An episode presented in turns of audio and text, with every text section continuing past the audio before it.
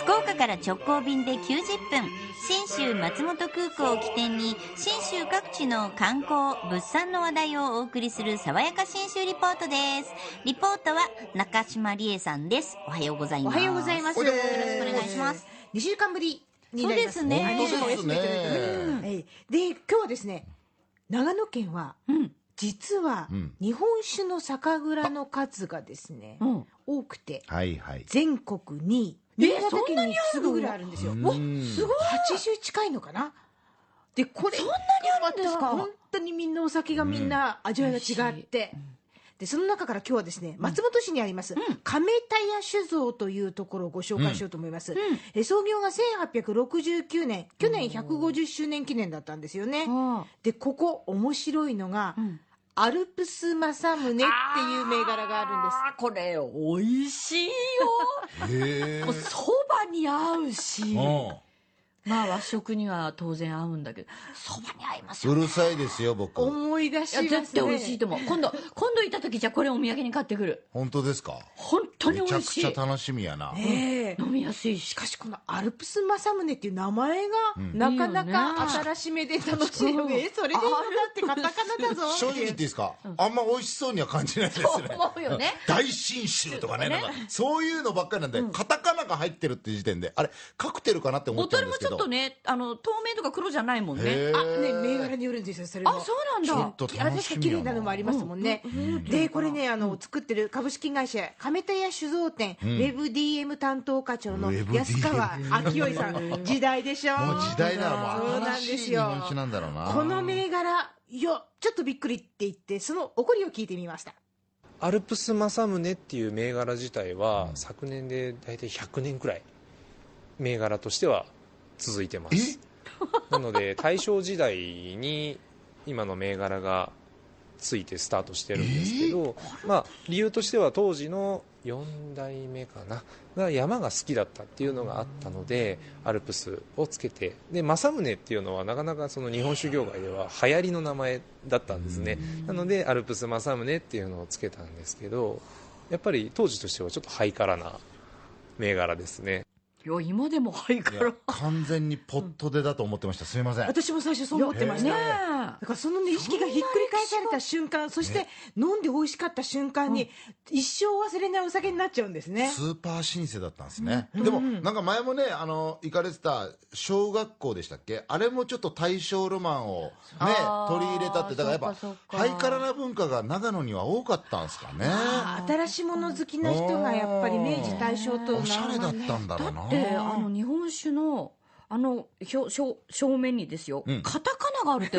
いやそうなの。珍しいもんね。珍しい。でこの間発表になったワイングラスで美味しい日本酒アワード2020っていうのがあったんですが、これで金賞受賞してますからね、アルプスマサマですごいんですよ。歴史も味も間違いないと、ええ。私が伺ったのがね1月の仕込み中だったんですけど、ええもう中あの100石タンク、いしえー、と1万8000リットル、だから、えー一升瓶で、えー100あ1万本分か。これが入る大きなタンクだったりとか、その半分のサイズとか、さらに4分の1のサイズのタンクがダダダーッと並んでる蔵の中、この寒い時期にメインの仕込み、寒仕込みというのが行われてるわけなんですね。でうちで言うと今回のこの缶作りって言われる冬の間に仕込むものは11月から始めましたね。ちょっと今年米の生育の遅れたりとかもあったので最初米が入ってくるか心配な部分はあったんですけどで他の蔵とちょっと違うのがうちでは9月から10月にかけて中秋仕込みっていうのを今までやっていて10月くらいには新酒が少し出来上がるっていうふうにやってたんですね。でそれは本当数量限定でその弊社としての位置づけなんですけど中秋仕込みはどちらかというとなんて言うんだろうな。遊び心を持った作りなんですね。今年はちょっとこんな米を使ってみよう。今年はこの酵母を使使ってみようとかっていうのでいろいろチャレンジするものになってますやっぱひ僕100年企業あるあるだと思うんですけど、はい。トライしてますよね。やっぱりね老舗なほど実は。でしかも季節ごとにっていうかあの季節に絞られずに、この時期だからこんなことやってみようとか、ね出してき方がやっぱ面白いん。ですよね。であの秋にやってます。ラジオ祭りでもこの亀田康の久米次郎っていう銘柄がめちゃめちゃ人気があってこれかなりのねキリッと辛口なんですが、まあとにかくいろんなその辛口って言っても柔らかめからがっつりまであるわけなんですよ、で去年150年の記念の年だったんでいろいろこうやっぱりチャレンジですよ。リブランディング。ブランディングを変えていく、整理するってことをやってまして、今日メインでご紹介しているアルプス正宗っていうこれがあの、はい。純米酒の系統になるんですね、それとは別に亀の湯って言って醸造アルコール添加してるお酒の系統これ分けていくんです。え醸造アルコール添加って言ったらちょっと怪げな顔をしたら大きな誤解だったことが安川課長の説明で分かりました。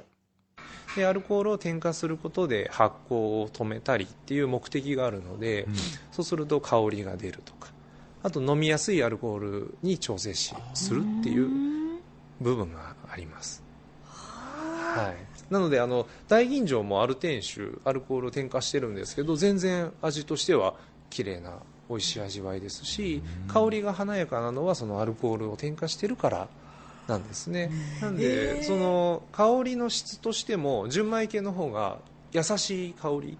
純米大吟醸は、まあ、大吟醸らしいやっぱり香りはするんですけどそのアルコールを添加してないので米本来の穏やかな香りがメインにはなります、はい。香りの種類が変わってくるための醸造アルコールなんでこれは飲み比べて自分の好みがどっちかっていうのを極めると本当にやっぱり全種買わなきゃいけなくなるんでやっぱり送ってもらえますから通販でもぜひいろいろチャレンジしてください、えーこの日本酒の美味しい新酒と福岡、FDA 富士ドリームエアラインズの直行便で結ばれております、えっと、福岡空港から信州松本空港までが90分、1日2往復なんですが、3月29日からの夏ダイヤ、1便目が朝7時55分発と。これ嬉しい。より便利になりますので、じゃあ朝早く行って到着してからいろんなことを始められるね、はいねぜひぜひ楽しみに新州えこの7時55分発も利用してみてください。はい。さ、えー爽やか新州リポート、中島理恵さんでした。